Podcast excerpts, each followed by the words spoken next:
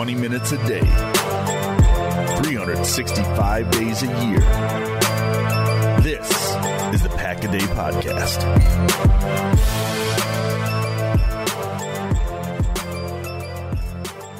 What is happening, everybody? Welcome back to an all new episode of the Pack a Day podcast. I'm your host, Andy Herman. You can follow me on Twitter at Andy Herman NFL. I'm joined once again by the one and only Sam Monson. You can find him on Twitter or X at PFF underscore Sam. Of course, you can find him weekly on the PFF NFL pod. Sam, welcome back to the show. Thanks. Thanks. How's it going? It is going fantastic, especially for us in Green Bay and fans of the Green Bay Packers. It is a great time to be alive. Let's start right there. Packers, Cowboys, not uh, what the spread expected. I think a lot of people, uh, I think everyone's posted all the the memes of every you know prognosticator picking the Cowboys in this one, which is fun in Packers land, not so fun in Cowboys land. But uh, as you went back and watched this game and rewatched this game from uh, a, a Packer side of things, a Cowboy side of things, what, what were your kind of your key takeaways from from this big Packers victory? Yeah, I mean, it, it really was shocking. I think there were a lot of people that thought the the line was a little bit too generous to Dallas, and you know we picked Green Bay to cover certainly, but the way it went, I think, was a complete shock to everybody. Um, yeah. And I think Green Bay did a bunch of things that were smart as well. You know, they Dallas at this stage is now fighting not just whatever opponent they meet in the playoffs, but they are now fighting, you know, 20 years of history at this point. And you can see it weighs on them. Like this is not something that is insignificant. They know about it, they're dealing with it. It's pressure above and beyond the playoff pressure, which is huge in itself, right? So Green Bay taking the ball to start the game, I think was a really, really smart thing to do. They took the ball, they went down, they scored a touchdown, and immediately you've planted the seed of doubt in the head of every Dallas Cowboys player, coach, everything is like, uh oh. And then they got that stop crucially on Dallas's first drive, and that was close. Remember, they had a third and eight, third and seven. Dallas, uh, Dak Prescott had a pass to CeeDee Lamb that was just out of his fingertip reach. Um, if they catch that, you know, and they keep the drive going, maybe it's a completely different game, a completely different story. But as soon as they missed on that one, you know, they Dallas's drive stalls. Now Green Bay has the ball again. All of a sudden, that seed is now growing. And then once they get a second touchdown, now you know it's it's almost like the floodgates have opened. Dallas is like it's happening again, and they just collapsed. Um, but I think that that ability to okay, we know that they're dealing with this pressure. Let's heap it on them early and really back them into a corner and see if it's going to be a problem. Was a really smart way to start the game. But then just, you know, everything went right for Green Bay on both sides of the ball. And Dallas certainly played their part of that and, and helped it along. But incredible performance from the Packers, top to bottom.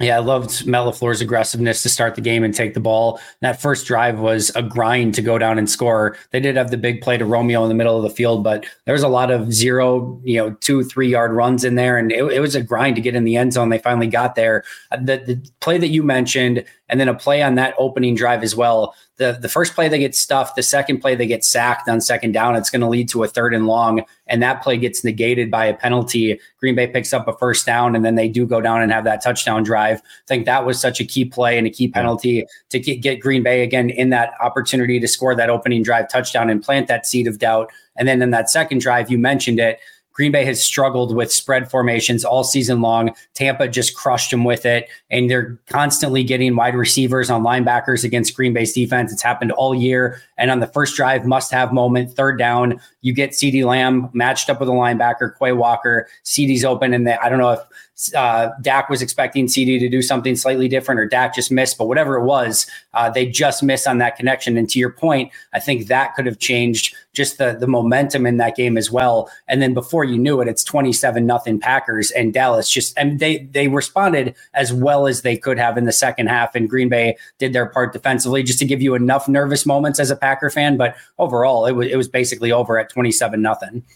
Yeah, it really was. And okay, Dallas kind of they clawed back some yardage and some and some points and made it close-ish, but it never really felt like it was a game. I think it was no. long done at that point, and maybe they could have made it a little bit of a panic at the end, but they, you know, they were coming from so far back that I don't think the game was ever really in any kind of jeopardy. It was it was long since done.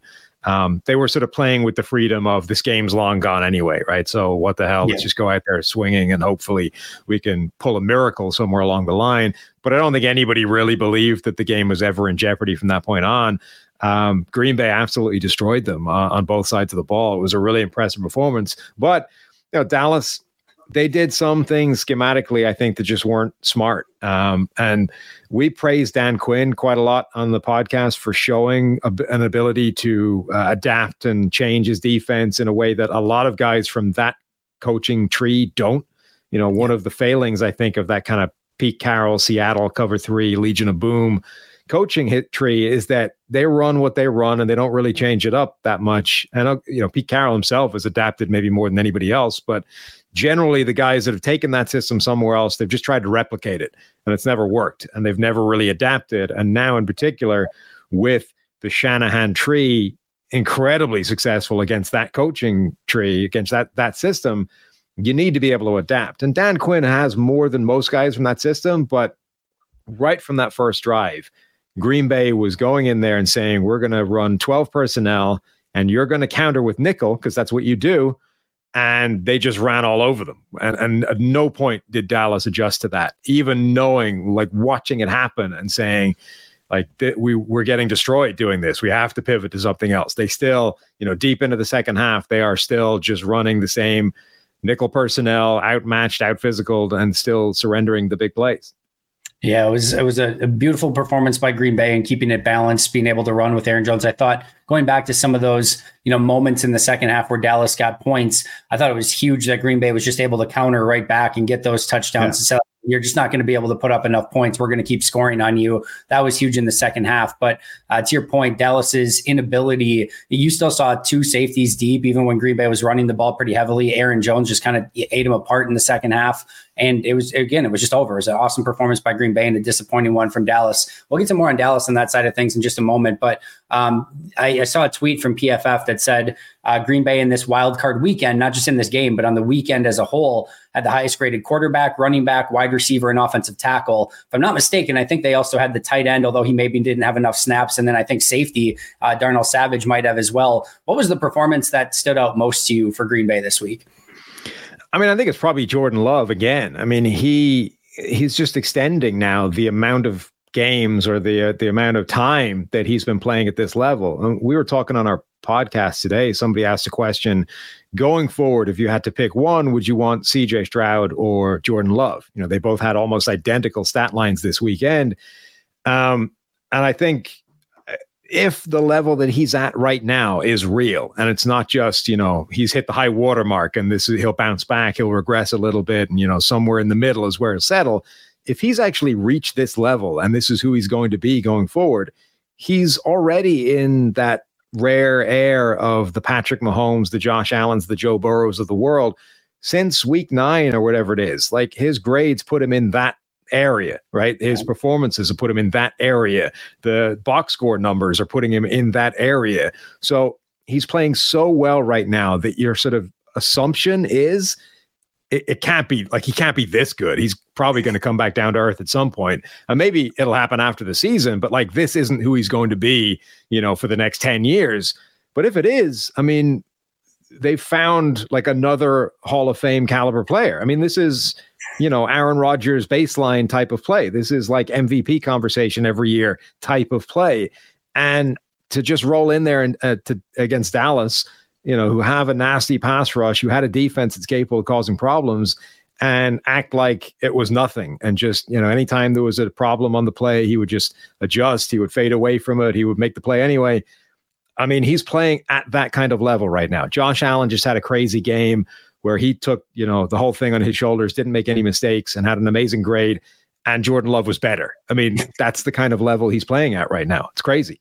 It's absurd, and I, am laughing and smiling because it's a million percent true. And as a Packer fan, it, it it's absurd. It's it seems crazy, and especially as we saw the Jordan Love through the first half of the season, we're like, yeah, he's fine. He looks okay. He's a starting quarterback, and then to go from that to like yeah, no, I'm I'm one of the best players in the league over the second half of the season, if not the best player in the league over the second half of the season. That's a great conversation between um, Stroud and, and Love too, as to which one you'd rather have. That's a, that'll be a fun one to kind of track over the years.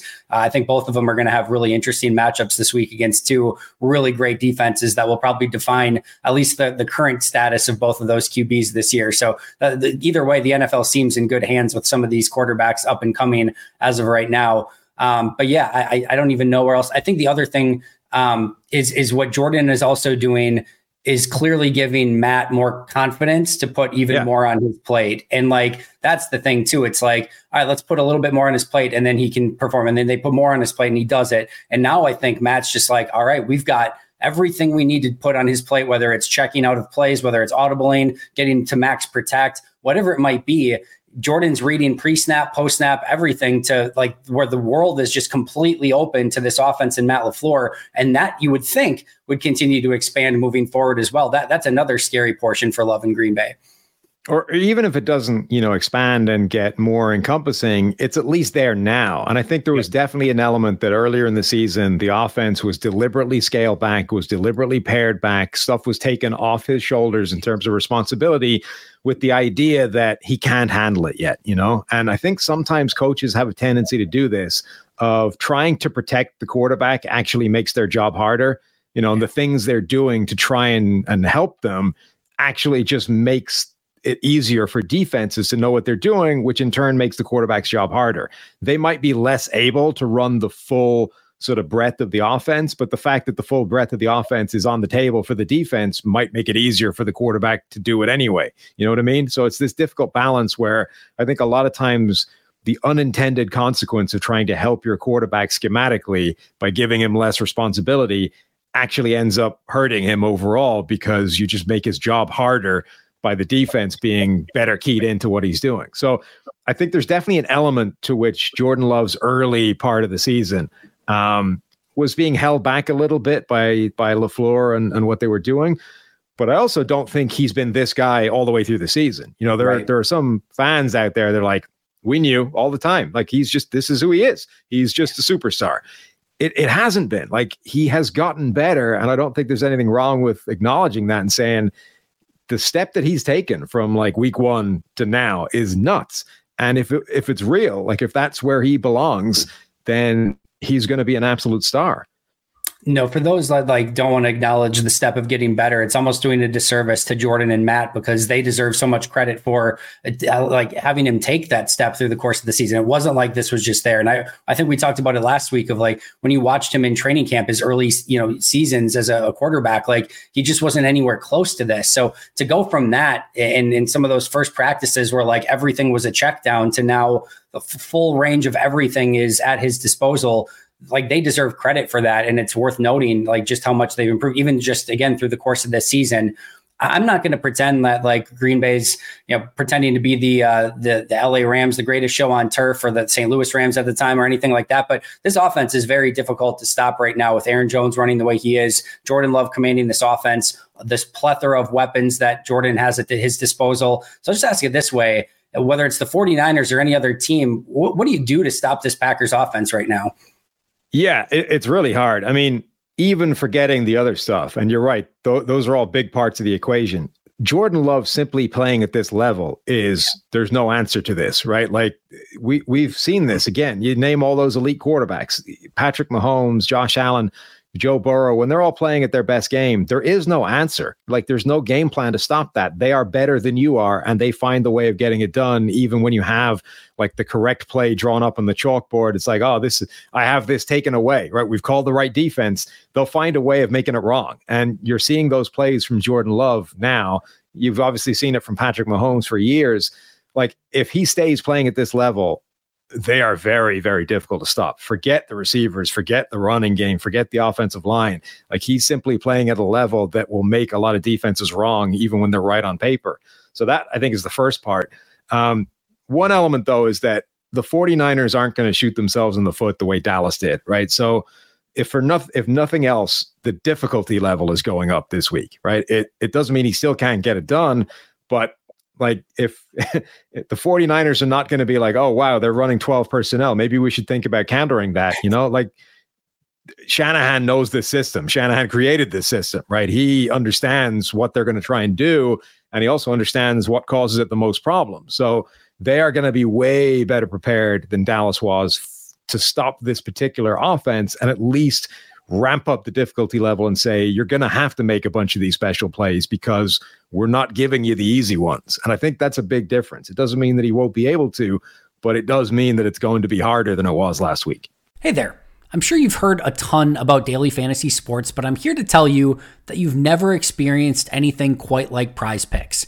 With basketball season here, you can now pick combo projections across football and basketball from the Specials League, a league created specifically for combo projections that includes two or more players from different sports or leagues. For example, LeBron James plus Travis Kelce at a 10.5 combo of three points made plus receptions. Even more fun yet? Do you want to play alongside some of Prize Picks' favorite players like rapper Meek Mill and comedian Andrew Schulz? You can now find community plays under the promos tab of the app to view entries from some of the biggest names in the Prize Picks community each week. I've had so much fun making prize picks a part of my daily fantasy sports routine. They cover all of my favorite sports, have a ton of variety and different options to choose from, and the player choices are immense. I even had a fun J.K. Scott selection the other day for the Chargers game. I recently had a big win on Saturday morning in a London game, and it just made the viewing experience so much more enjoyable. It's fun, it's exciting, it's easy, and there's a level of creativity and uniqueness about it that I really, really enjoy. So go to prizepicks.com slash packaday and use code packaday for a first deposit match up to $100. That's prizepicks.com slash packaday using code packaday for a first deposit match up to $100. Prize Picks, daily fantasy sports made easy. I think that's what makes the Saturday stretch of games in divisional rounds so much fun is you do get CJ Stroud versus this Ravens defense and you get Jordan Love against this 49ers defense. And it's like, all right, you want the ultimate test, guys? Go out and see what you can do against these two particular defenses in a game where also the opposing offense might put up a ton of points. I'm so excited to see how both of those quarterbacks respond. I want to flip over to the defensive side of the ball. I want to ask about two players in particular. The first is Darnell Savage. He had a huge week this week. Of course, uh, you know, the the pick six was a massive part of that. Uh, but he is now PFF's 15th graded uh, safety on the season. This is a player who's had his struggles in Green Bay. I thought he had a nice season in 2020. His rookie year was fine for a rookie, but it kind of declined after that. And then this year, we're starting to see a little bit of a resurgence. He was on that fifth year uh, option that Green Bay decided to pick up, what looked like a mistake at the time, although he's, I, I don't know, I still don't know if it was the right move to make, but he certainly at least paid it off to some extent through the course of the season. I kind of always went through the scene, be like the season being like, all right, Darnell's probably just going to play out this year, and then they're going to go get younger and try to get better at safety. But his, his, play has been surprisingly good. If you're listen, if you're a 15th safe, like 15th best safety, um, you know, you're not only in like the like starting safety conversation, you're like you know upper half of the the number one safety uh, conversation. So your thoughts on Darnell Savage this week, and then on the season as a whole. Yeah, I mean, this week, like you say, it's largely built off that uh, interception, which is a way better play when I watched it back than I gave it credit for at the time. Like when you see it live on TV, you're just sort of focused on how does Dak Prescott not see that guy and throw the ball right to him. When you watch the play again and you watch it from Savage's point of view, he reads it and he comes off the inside slant to jump to the outside guy. Like Prescott is expecting him to be man on man with another guy inside, he's he's assuming it's not like he didn't see him. He assumed he was going somewhere else. Like yep. he expected him to stay on his guy and take himself out of the play. Instead, Savage actually skipped over his guy and jumped the outside route and was able to get underneath and pick it off. Really high level play. And it actually like he's reminding me now of the player he was in college, where he played with such great instincts and just click and close, saw it, hit it, went for it, incredible speed, burst, athleticism, all those kinds of things. And I don't know kind of where it went wrong in the NFL relative to that, but you never saw that just sort of confidence in what he was doing. And now you are. You're seeing plays like this where if he gets that wrong, like if he misreads it and Dak hits the guy that he just bailed on, it's a big play up the middle. It's all his fault, you know, and it's a huge momentum swing towards uh, the Cowboys. And, but he he trusted what he saw and he broke on it and he ends up getting a you know, a huge swing in the other direction for it. So that that's what defense is in the NFL. It's trusting your eyes, making those plays, and just hitting it at 100 miles an hour. It's what he was known for in college, and now you're seeing way more of those plays in the NFL. Yeah, it's, it's been impressive to see him kind of improve through the course of the season and just play with a little bit more instincts. And hopefully that's something he can continue to do moving forward. And maybe he just has the confidence now. He's always felt like a player, like the closer to the line of scrimmage he is, the better he just has those instincts. And we saw that on that particular play um, yeah, that was all like Packer fans have seen that sort of play from a Charles Woodson or a Nick Collins in the past. They haven't seen it from a Darnell Savage. If he can add that to this defense, it certainly would come at the right time and certainly would be a welcome addition um, to how this Packers defense is playing right now. The other one I want to ask you about is almost on the flip side. Rashan Gary, he's the 28th graded edge player on the season. He just gets this big contract. He came off um, a, a, three sack game earlier this year. I think right around the time he got the contract, and it was like, man, he's coming off the ACL from a season ago. This is all going great. Since that three sack game, he's had one sack. Um, his PFF grade since that time 58 9, 58 6, 62 4, 55 9, 73 1, 66 9, and 59.7 this week. He's had three pressures in the past two weeks in must win games, obviously, basically both play in and playoff games, uh, particularly. I, I, wonder if part of this is his just kind of like wearing down post ACL um, after like you know he didn't play all of last year, comes back week one, plays a limited amount of snaps, they ramp him up, and I, am wondering if he's just kind of getting like hitting a wall a little bit. But we haven't seen quite the same Rashan Gary, and it feels like they need an impactful Rashan Gary to beat the 49ers this week. Yeah, um, like earlier in the season, he was grading as well as anybody on a smaller sample size, right? And it was like, well, he looks back. Like, let's give him the full workload and let's see what he can do. And you're right. In in recent weeks, it hasn't looked the same. And Terence Steele has been kind of a liability for the Cowboys at right tackle this season. It looked like a perfect sort of matchup for Gary to have a big game. And one of the sort of you know ways that you were envisaging hey green bay could actually cause some problems for dallas even though the packers defense hasn't been great this season. Like gary versus steele is a problem. They're going to have to figure out. And it wasn't. I mean steele beat him for most of the reps. Now look there's some plays in there where they're definitely giving him help. There's chip blocks from tight ends and backs and help by alignment and all those kinds of things. So it's not like he was one-on-one for 27 rushes or whatever it was and he won them all. Um, but he was one-on-one a lot. And almost every single one of those reps, Steele was winning. Um, he he seemed to be able to win the contact point. Like every time he struck out with a punch, it it won. Like Gary wasn't getting off those blocks; he was losing at the at that initial contact point. Um, I you know I I went back and forth when I was watching him. Like, does he look a little bit less explosive, less athletic than he was before? I, I don't know. That's true as much as he just wasn't winning those reps and like you know, definitely that point of initial contact Steele was winning, but they need him back. Like they need him to be an impact rusher against the 49ers. Like forget Dallas, they kind of rolled over and, and made it easy. But Green Bay needs Gary to be making an impact off the edge in a way he hasn't been in recent weeks. No, and this is a week too where like this is a dream for a pass rusher. It's you, you get to just pin your ears back and rush the passer for a huge chunk of the game. Um, this Packers defensive front, Dallas outside of Steele has a pretty darn good offensive line, but those guys struggle to get off of blocks, and, and Rashan Gary especially. And um, you know, hopefully, again, it's something that he can improve. It, it, does feel like sometimes he gets a little speed rushery when I think he needs to be a little bit more of a, a power guy and collapsing the pocket. But whatever it is, he, he just needs to have a little bit bigger of an impact against the 49ers. Not playing bad, but not playing up to the level that I think people have come to expect out of him. I want to spend the majority of the rest of the time, Sam, just kind of talking about this Packers 49ers matchup this week. Uh, divisional round 49ers have been a bit of a bugaboo for, for Green Bay um, in, in recent playoff games. It's not been a great matchup for them. Uh, what does Green Bay have to do to kind of get into this game, win it? And uh, what are some of the key things that you're going to be watching for? I, I, really like, we said this earlier, I really love the fact that they took the ball to start with and, and put Dallas under pressure. I've been saying it for a while now. I think that's the solution, or not the solution. I think that's an approach to take against the 49ers as well. Because if there's one weakness to that offense, it's they are not built to play from behind. They don't like doing it, it changes everything, and they're not good at it. So if you're able to do what Green Bay did and score first, put up a touchdown, get a stop and then do it again and all of a sudden you're in a double digit deficit it changes the whole game.